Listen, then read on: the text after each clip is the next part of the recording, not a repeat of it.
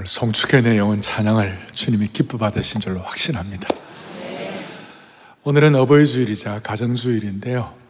온전한 가정 회복에 대한 말씀을 드릴 텐데 제 마음에 이 가정 주일 이럴 때는 좀 여러분 신방하고 싶은데요. 자, 물리적으로 다 신방을 못 하니까 오늘 이 말씀을 통해 신방한다고 생각하시고 오늘 제가 그냥 신방할 때 막 고함 지르고 안 그러잖아요. 그죠? 그러니까 조곤조곤 말씀드릴 테니까 오늘 이 말씀을 통하여 모든 우리 가정들이 말씀 안에서 회복될 수 있도록 또 가정에 관한 한 오늘 말씀을 통해 평생 부를 수 있는 노래, 붙잡을 수 있는, 흔들 수 있는 깃발, 집중할 수 있는 사명을 확인하는 시간 되기를 간절히 바랍니다. 간절히 바랍니다. 자, 먼저 하나님은 온전한 가정을 설계하셨습니다. 온전한 가정을 설계. 무슨 말인가 하면 하나님의 온전한 가정 설계는 크게는 우주를 창조하시고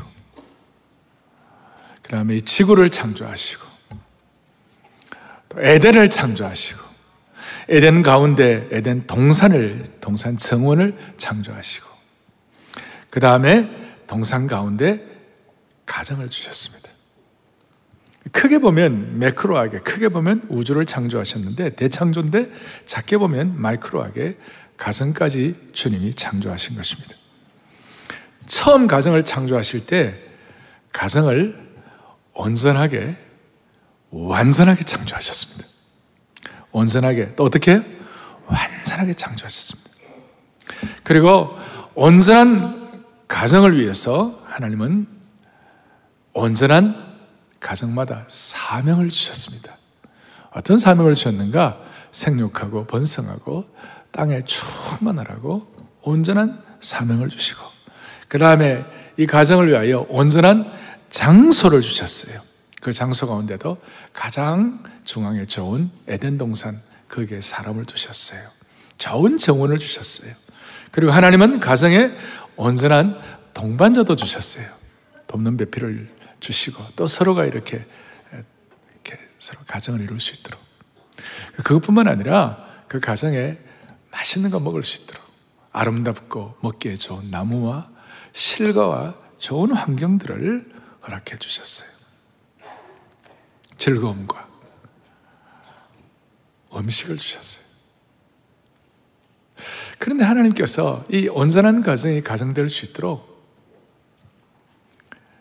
경계를 주셨어요. boundary. 선악을 알게 하는 나무는 따먹지 마라.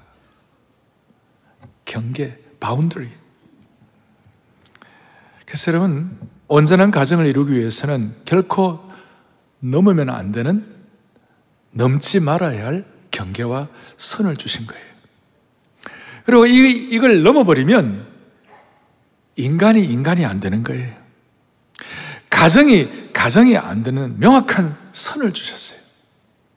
이걸 넘으면 인간이 안 되고 나는 사람이 아니무니이다. 나는 가정이 아니무니이다. 그래서 온전한 가정이 아니라 엉겅퀴와 가시덤불이 있는 그런 안타까운 가정, 엉겅퀴와 가시덤불의 인생이 될 수밖에 없도록 그렇게 되었어요. 그래서 이 바운더리가 굉장히 중요해요. 경계가. 저는 우리 교우들 하나님 아버지 제발 우리 교우들 기도할 때마다 우리 온 등록된 모든 교우들 특별히 은혜의 경계를 넘지 말게 하여 주십시오.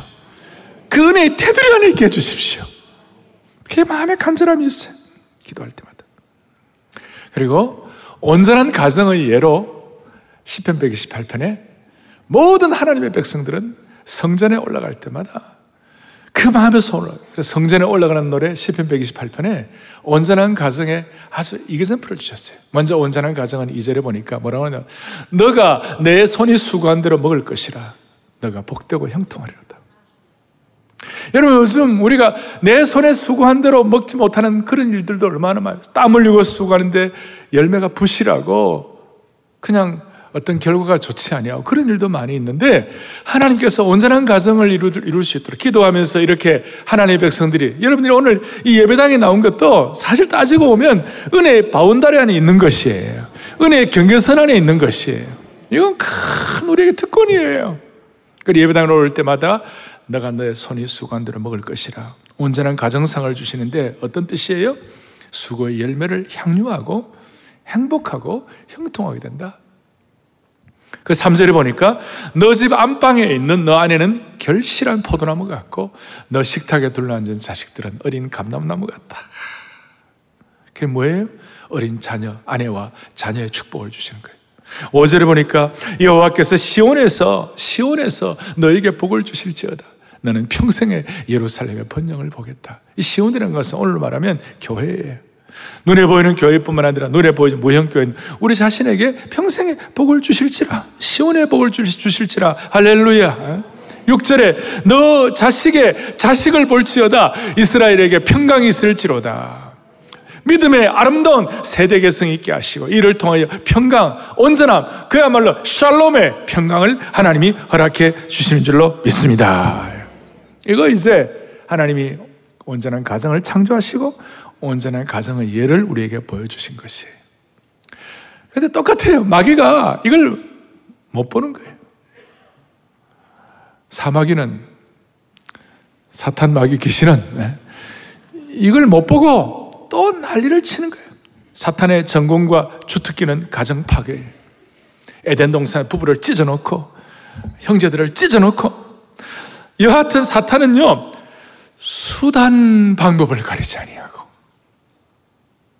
뭘 가리지 않고요? 수단 방법을 가리지 않고 가정을 맹렬하게 공격하는 거예요. 가정과 자녀들을 파괴하는 쥐레들을 곳곳마다 파묻어 놓았어요. 자, 이런 현실을 앞에 놓고 우리 지금 오늘 창세기 27장 오늘 본문을 다루는 거예요.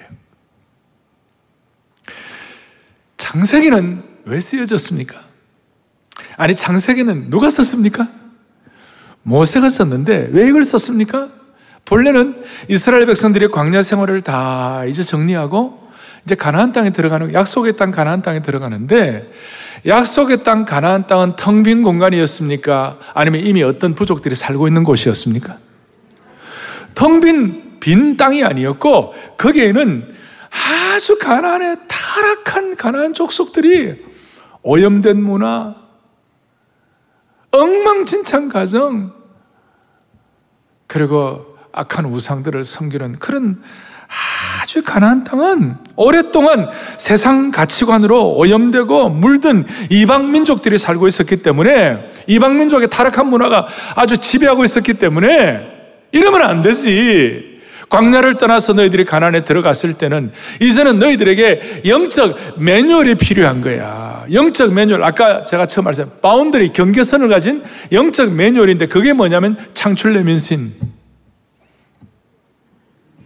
창세기 출애굽기 레위기 민수기 신명기 토라 오경을 주신 거예요. 오경이 하나의 가나안 땅의 타락한 문화 가운데서 어떤 식으로 이스라엘 백성이 하나님의 백성으로서 은혜의 바운더리에 살 수 있도록 그 지표, 지침, 매뉴얼을 주는 거예요.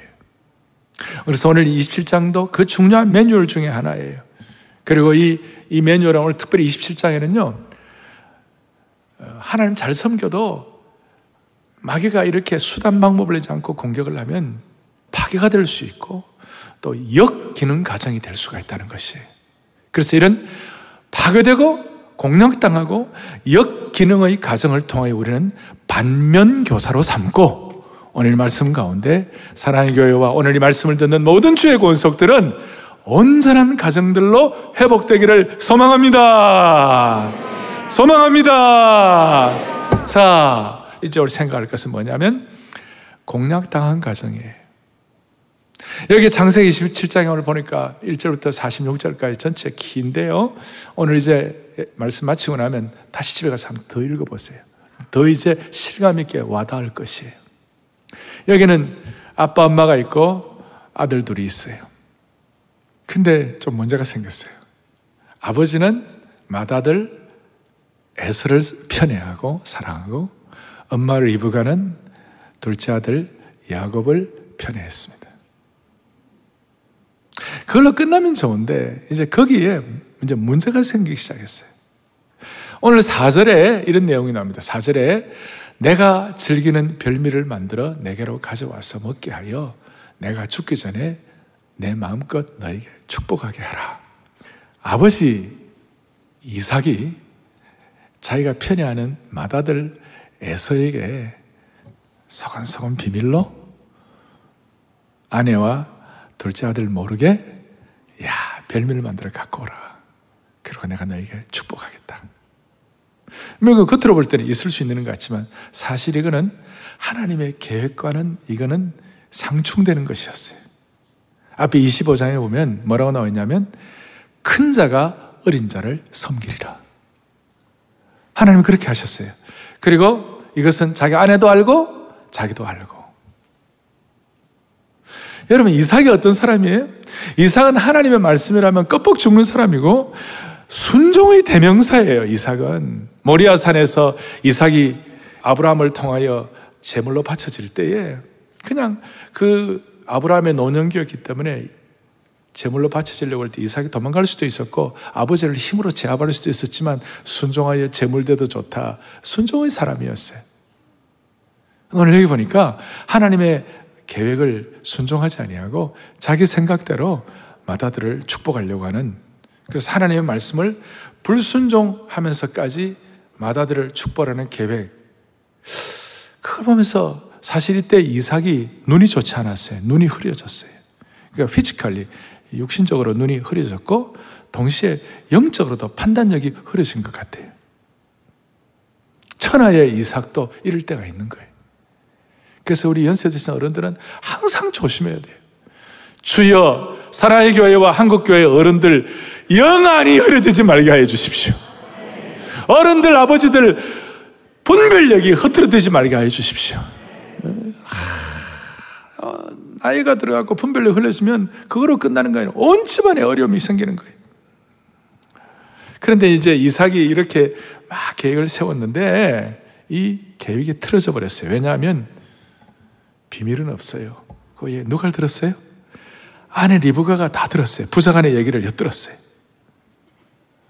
사랑하는 성도 여러분, 불순종할수록 비밀이 많이 생깁니다. 그리고 아내 리브가는 이삭의 계획을 야곱에게 얘기하고 남편 이삭을 속일 또 다른 계획을 꾸몄습니다. 그 계획이 뭐냐? 쭉 이제 얘기 이제 오늘 말씀의 스토리에 이삭을 위하여 별미를 만들고 야곱이 음식을 갖고 가서 아버지에게 드리고 아버지에게 축복받게 하는 이제 그런 계획을 세우니까 야곱이 12절에 뭐라고 얘기하냐면 내가 아버지의 눈을 쏘기면 되겠냐고. 내가 눈에, 아버지의 눈에 쏘기는 자로 보일지라 복은 고사하고 저주를 받을까 하나이다. 야곱이 이제 그런 얘기를 하는 거예요. 야, 그 순간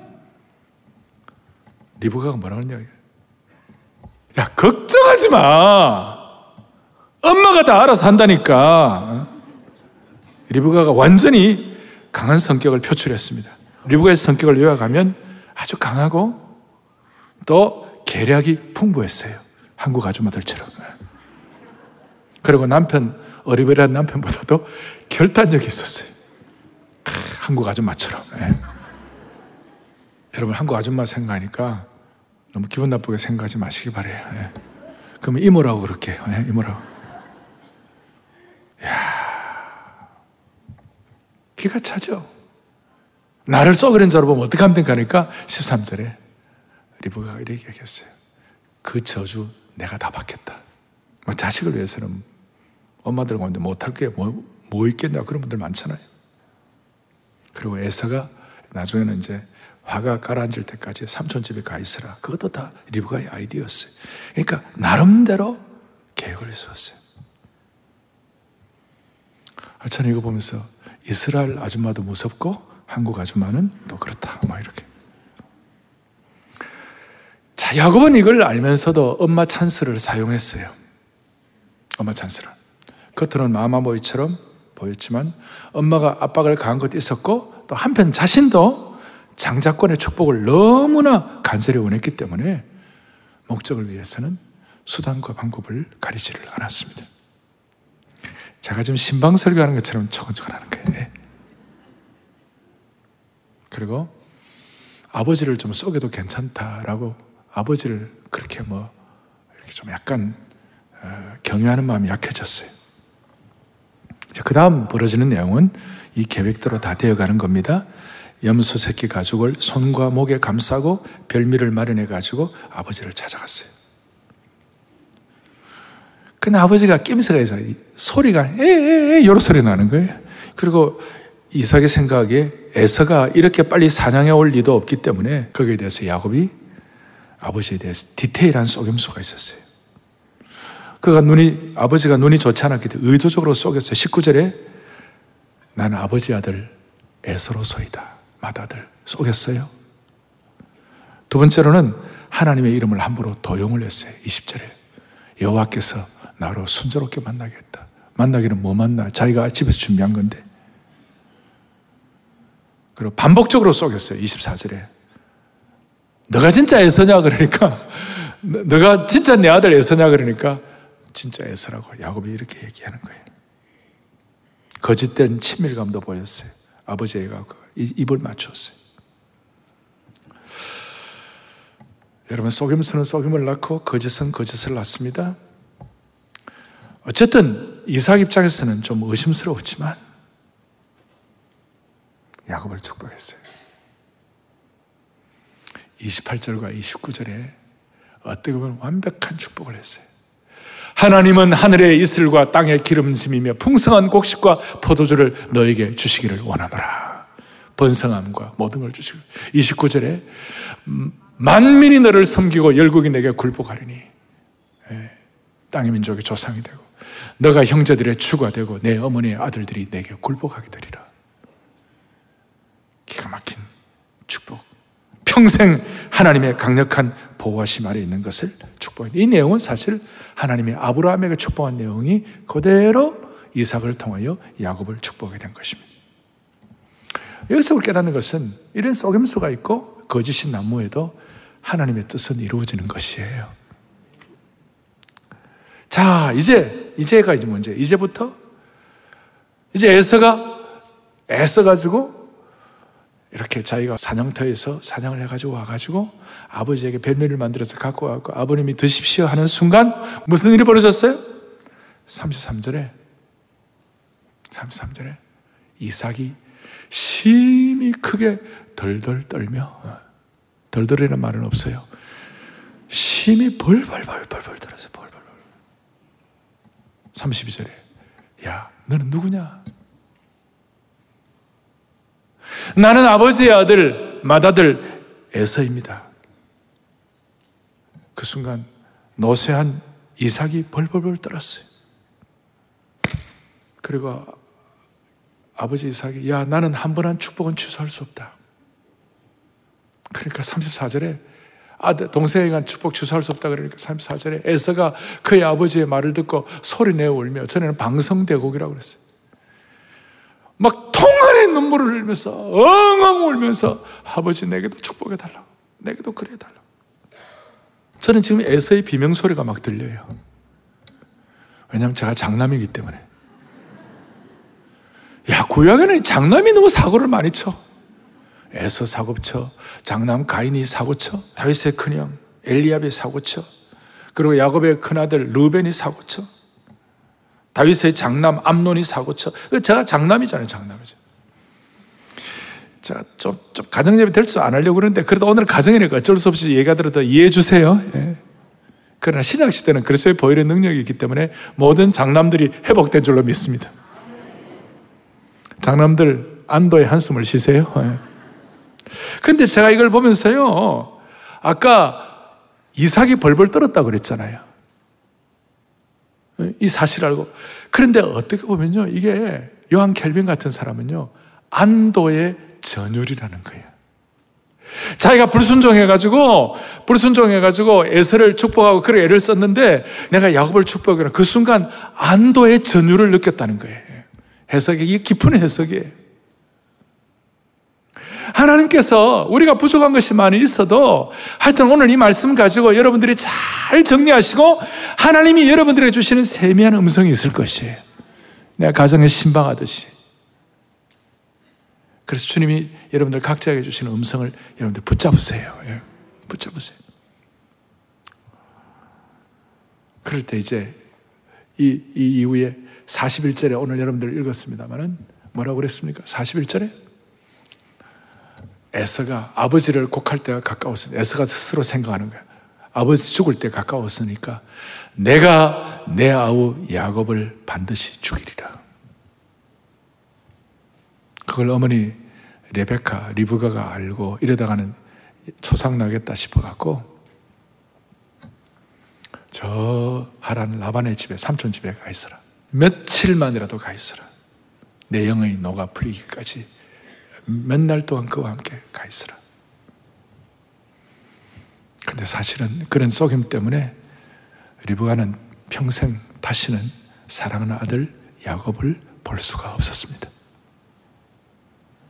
이삭은 조금 이렇게 전체 스토리를 정리하면 이삭은 하나님의 계획을 불순종했고 야곱은 하나님보다 더 앞섰고 에서는 하나님의 섭리를 인정치 아니하고 막 살인하려고 그랬고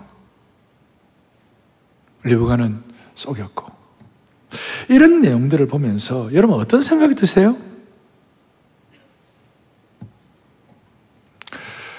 오늘 이 말씀 초반에는 그래도 내 가정이 아빠, 엄마 두 아들, 아들이 있었어요. 근데 이런 오늘 상황을 끝내고 난 다음에 가족이 찢어지고 분열이 됐어요. 사탄의 공략으로 그 속임수와 부정의 무게를 이기지 못해 가정이 무너져 버렸어요. 이삭의 가정이 어떤 가정입니까? 그 영광스러운 족장 이삭의 가정이 온전한 가정이 사탄의 파괴로 무너지는 것을 저희들이 목도한 것입니다. 그래서 이삭의 그 순종의 모리아산의 순종의 영광스러움이 오늘 이 가정의 어려움으로 파괴되고 희석되는 느낌을 저희들이 갖는 것입니다. 야곱 본인의 입장에서는 원하는 장자권을 얻었지만 그만큼 치러야 할 대가가 많았습니다. 가정이 무너졌습니다. 그리고 본인은 무일푼 신세가 되었습니다. 본래 이삭은 족장으로 거부였습니다. 그 당시에 큰 부자였어요. 근데 부모로부터 한 푼도 받지를 못했어요. 집도 없고 목숨 부지하기 위하여 도망자 신세가 되었어요. 현관은 완전히 파탄이 났어요. 사랑하는 어머니를 다시 보지 못하게 되었습니다. 중요한 핵심은 이거예요. 야곱은 속여서 본인이 원하는 장자권은 얻었지만 가족을 잃어버렸어요. 지난주에 우리 사회에 회자된 사건이 있어요. 그게 바로 빌 게이츠의 이혼 사건입니다. 저는 빌 게이츠가 남과 같지 않아요. 연배도 저하고 비슷하고, 생긴 것도 저하고 좀 비슷하고. 물론 내 생각이지만.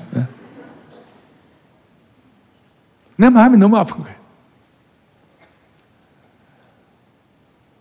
28년 동안 살았던 조강지처. 근데 이혼하는 이유가 뭐냐면 우리는 우리 부부는 더 이상 성장을 이룰 수가 없다. 그렇게 해서 우리는 이혼한다. 여러분, 사랑하는 성도 여러분. 부부는요, 서로 성장한다. 멋있어 보여요. 근데 부부는요, 서로 성장하기 위해서 부부하는 거 아니에요. 부부는요, 부부는요, 서로 성장하기 위해서 부부가 아니고, 부부는요, 서로 깨어지기 위해서 부부가 되는 거예요. 별로 반응도 안 하고,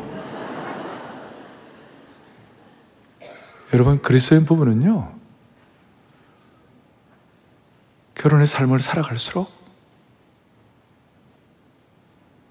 제대로 된 부부는 남편은 남편대로 깨어지고 아내는 아내대로 깨어지고 주님 앞에서 자신을 부인해 가지고 서로 서로 자신을 부인해 갖고 주님을 바라보는 그것이 부부예요. 서로 성장하기, 그거는 겉으로는 멋있어 보여요. 서로 깨어지는 거예요. 그래서 마치 삼각형 것 같아요. 남편이 있고, 한쪽 남편, 이쪽은 아내, 둘이서 서로 부딪혀요. 진짜 성장은 중간에 계시는 꼭지점에 예수님 바라보고 예수님 앞에서 깨어지는 거예요. 예. 예. 다시요. 부부는 성장하기 위하여 하나 가는 게 아니고 부부는 서로 깨어져 가지고 양쪽에서 주님 바라보는 것이 부부예요. 자, 빌 게이츠가 수십 조가 있습니다. 전 세계 베르사유 궁전, 자금성, 그 다음 허스트 캐슬, 세적으로, 세계적으로 그 돈 많이 가진 그 멋진 집들. 근데요, 그 부자와 왕이 사는 곳 침실은요, 열평도 안 돼요. 조그만해요. 하루에 다섯 끼를 먹습니까? 백 벌을 입습니까? 결국 인생은 그냥 아무리 세계 대단해도요, 그냥 거기에 열평 침실을 거기 자기 거예요. 그래서 우리는 그 열평, 그거 위해서 살지 말고, 우리는 서로 깨어져서 자기를 부인하고, 여기에 대해서 중요한 것은 제가 다음 주를 또 할 거예요. 온전함을 위해서는 너무 중요한 이 지금 순간이고, 중요한 우리 모멘텀이에요. BC와 애프터가 분명하기 위해서는, 가정의 온전함을 위해서는 서로 성장하는 것이 부부가 아니고 하나님 앞에 서로 깨어지는 것이 부부가 되는 것이에요. 이 복음의 신비예요. 그래서 여러분, 자기 부인하는 아내, 자기 깨어짐이 있는 남편이 아니고서는 모든 가정은 가면 갈수록 어려워질 거예요. 함께 성장하는 것이 부부의 목표가 아니라 함께 깨어져서 복음의 신비를 깨닫는 것이 올바른 가정이 되는 것이에요.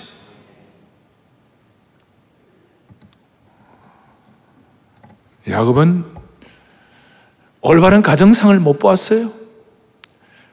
이 가정의 이력이 아버지 못 봤기 때문에 나중에 야곱의 가정도 네 명의 아내와 열두 명의 아들들이 피 튀기는 싸움을 하고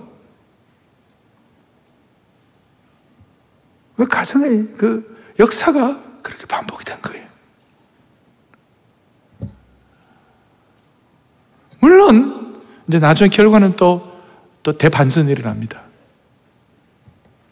그러나 오늘 우리는 이 사건들을 보면서 우리가 중요한 가정 가정마다 교훈을 받아야 되는 것입니다. 무슨 교훈을 받아야 할 것인가? 이런 문제를 어떻게 해결할 것인가? 야곱이 뭘 잘못했는가? 속이고 뭐 이것만 그거는 겉으로 들어가는 것이고 영적으로 볼 때 야곱이 뭘 잘못했는가? 야곱이 뭘 잘못했는가? 야곱의 잘못은 하나님의 때를 기다리지 못한 것이에요. 하나님의 때를 기다리지 않았어요. 사실 하나님은 야곱이 인간의 술수를 쓰지 않아도 하나님이 하셨을 거예요. 그런데 그걸 못 기다리는 그 인간은 오죽했으면 다윗은 이걸 잘 알고 10편 37편에 뭐라고 얘기하느냐? 여호와 앞에 잠잠하고 참고 기다리라. 하나님의 때를 기다리지 않았기 때문에 오늘날도 우리 주위에 수많은 가정의 비극들이 나는 거예요. 하나님의 나중에 다윗은 시편 101편 2절에 보니까 내가 완전한 길을 주목하오리니 주께서 어느 때나 내게 임하시겠나이까. 이것은 온전한 가정에 대해 정말 필요한 것은 뭐냐? 하나님의 때를 사모하고 하나님의 때를 기다리는 것이에요. 여러분이 하나님의 때에 대한 걸 우리 이 진리 앞에 우리가 잘 정리하기 위해서 딱 마음에 집중하고 소원해야 된 명제가 있는데 그것이 뭐냐면 아무리 어렵고 힘들어도 하나님 신뢰하고 하나님 믿음으로 하나님의 때를 기다리게 되면 수많은 과정들이 어렵고 힘들고 상처가 있는 그런 일들이 있다 할지라도 갈등이 있어도요. 결코 실망하지 아니하고 결과는 달라지는 것이에요. 우리 주위에 세상적으로 자기 힘으로 잘 나가는 사람들 많이 있어요.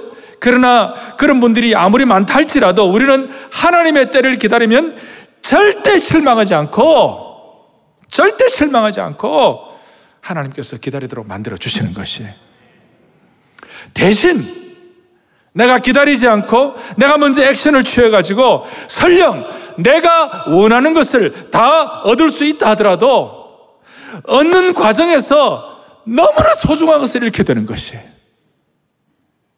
내가 원하는 걸 다 얻어도요 하나님의 때를 기다리지 않으면 너무나 소중한 것을 잃게 되는 거예요. 가정을 잃게 되고 자녀를 잃게 되는 거예요. 그래서 여러분들이 원하는 걸 얻으시겠어요? 아니, 여러분들을 얻기 위하여 자녀를 내놓으시겠어요? 가정을 내놓으시겠어요? 진짜 중요한 것을 희생하는 것은 어리석은 것이에요. 하나님의 때를 기다리지 못하고 내 생각에 이것이 인생의 지름길이라고 생각하고 막 달려보세요.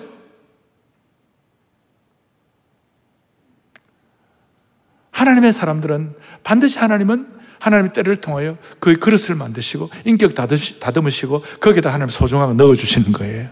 그좀 기다려야 되는데 그걸 못 기다려요.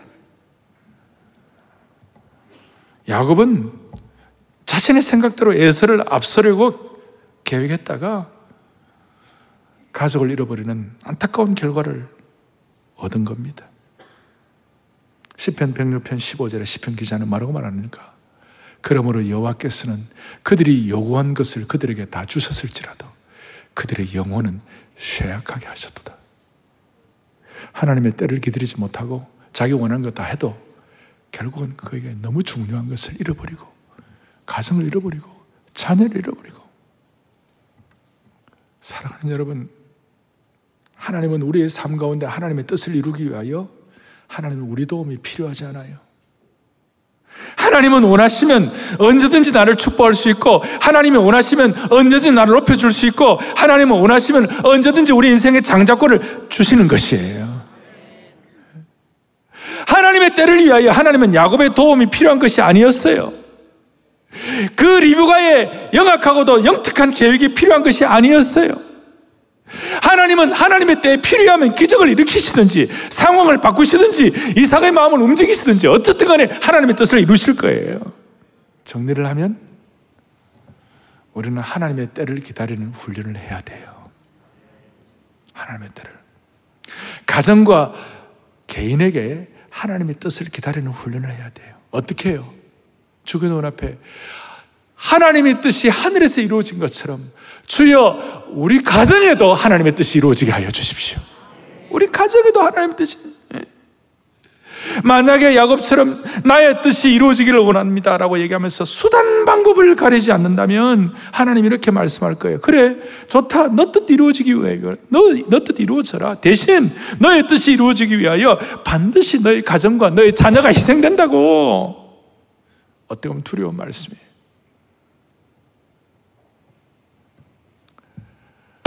사랑하는 형제자매 여러분, 하나님의 뜻이 하늘에서 이루어진 것처럼 오늘 이 말씀을 듣는 모든 성도들의 가정 가정마다 하나님의 뜻이 이루어지기를 바랍니다. 하나님의 뜻이 주님의 방법으로 주님의 시간대에 주님의 계획대로 이루어지기를 바라는 것입니다. 그래서 우리 마음의 소원을 가지고 주여 주님의 방법으로 주님의 계획대로 주님의 뜻대로 주님의 시간에 이루어지게 하여 주시옵소서. 자, 하나님의 뜻이 이루어지도록 은혜를 베풀어 주옵소서. 은혜를 우리 한번 손 들고 주님의 뜻이 이루어지게 하여 주님의 뜻이 이루어지게 하여 주옵소서. 다시 한번 주옵소서. 이것이 여러분 얼마나 중요한 거면 post 코로나, 앞으로 코로나 이후에 한국교회 어떻게 될 것인가? post 코로나 시대에 앞으로 한국교회는 뭐, 뭐, 뭐 어떤 사람들은 분립 개척을 한다. 어떤 사람들은 SNS 사역 온라인 교회를 차려야 된다. 믿음의 세대계승, 뭐다 이렇게 중요하다. 이게 다 뭐 필요는 하겠지만, 그러나 포스트 코로나 시대에 정말 중요한 것은 가정이 회복돼야 하는 것이. 교회의 본질적인 사명을 가지고 교회가 가정 같고 가정이 교회 같은 이런 가정이 회복돼야 이것이야말로 정도 목회요, 정도 사역이요, 정도 신앙이 되는 것이에요. 무엇보다도 오늘 이 말씀을 듣는 모든 가정들 하나님의 뜻이 여러분 가정에 하나님의 계획대로 하나님의 시간대에 하나님의 방법대로 온전히 이루어지기를 바라는 것입니다. 여러분 하나님의 뜻을 잠잠히 기다려야 할 영역이 뭡니까? 자녀들의 진로에 대한 우리의 계획, 자녀에 대한 교육 방법, 내 나름대로 생각하는 아내에 대한 기대치, 내 나름대로 생각하는 남편에 대한 기대치, 하나님의 때를 기다리세요. 그거 안 된다고 속 끓여가지고 힘들어 하지 말고. 그리고 이게 시간이 너무 많이 걸릴까 걱정하는 분들이 많이 계세요. 야곱은 20년이라는 시간을 하나님 때를 기다리지 못해가지고 그 하란 땅에 가고 어떻게 보면 희생해서 막 오래 간 것 같아요. 근데 또 하나님은 은혜를 주실 때요. 야곱에게 무슨 일이 벌어지는가? 7년을 며칠 같이 여겼더라. 좀 실수하고 부족해도 하나님의 때에 대한 깨달음을 가지고 여러분 다시 회복하면 시간이 좀 걸려도 7년을 하루같이, 7년을 며칠같이 하나님이 기쁨을 주시는 것이에요. 야곱은 하나님의 때를 기다리고 나중에 그가 야복 강가에 사는과 씨름하고 그가 하나님의 때를 통하여 그의 인격이 새로워지고 그랬을 때 야곱의 이름이 야곱이라는 이름이 뭡니까? 사기꾼이에요. 발 뒤꿈치를 잡은 자 사기꾼. 그 야곱이 이스라엘이라는 이름. 열국을 섬기는 자, 민족의 아버지가 되는 거예요. 이스라엘. 그리고 피 튀기는 전쟁을 했던 야곱의 열두 아들이 모든 이스라엘의 각 민족의 조상이 될 수가 있었던 것이. 우리가 하나님의 때를 기다리고 하나님의 때를 소망하고 하나님의 때를 기도하면 우리의 이름을 이스라엘로 바꿔주시고 수많은 시간들이 7년을 하루같이 만들어주시고 우리 자녀들이 민족의 조상들이 될 것입니다. 영어로 홈이라는 말은 마음이 머문다 그 뜻이에요.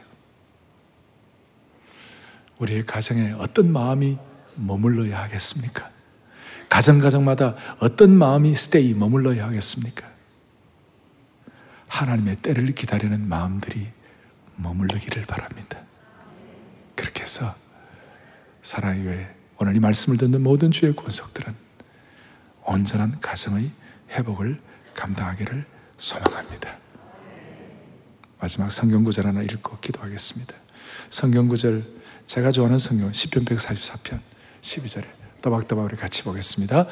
우리의 아들들은 어리다가 장성한 나무들과 같으며 우리의 딸들은 궁전의 양식대로 아름답게 다듬은 모퉁이 돌과 같다.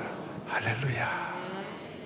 여러분 가정 가정마다 여러분 아들들은 장성한 나무가 되게 하시고 딸들은 궁전의 모퉁이 돌이 되게 하시고 가정 가정마다 천국의 예고편을 맛볼 수 있기를 간절히 간절히 소원합니다. 손을 다 펼치시고 주님의 마음 본받아 살면서 그 온전하심 나도 이루리. 그게 우리 온전한 가정을 이루기를 소원하는 마음, 주님의 마음 본받아 살며 주님의 마음 본받아 살면서 본받아 살 그 온전하심 그 온전한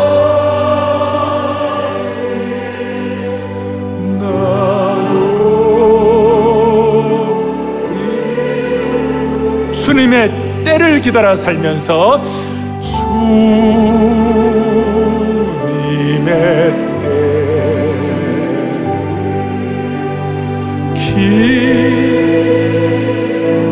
우리 마음의 소원을 가지고 기도의 제목으로 하나님께 얹어 놓으세요. 그 온전하심 그 온전한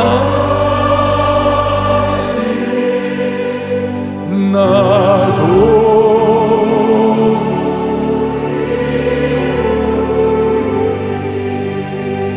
오늘 제가 야곱의 가정사를 쭉 펼칠 때 우리 많은 성도들도 마음속에 지나간 가정의 삶의 역사가 파노라마처럼 지나갈 것이에요. 이제 그것은 지나간 걸로 족하고 주님의 때를 기다려 살면서 온전한 가정 나도 이루리. 할렐루야. 그렇게 우리가 두 번 정도 소원하면서 곡조 있는 기도로 주님 올려놓으십시다. 주님의 주님의 때 기다려 살면서 기다려 살 주님 앞에 온전한 가정, 온전한 가정, 온전한 가정,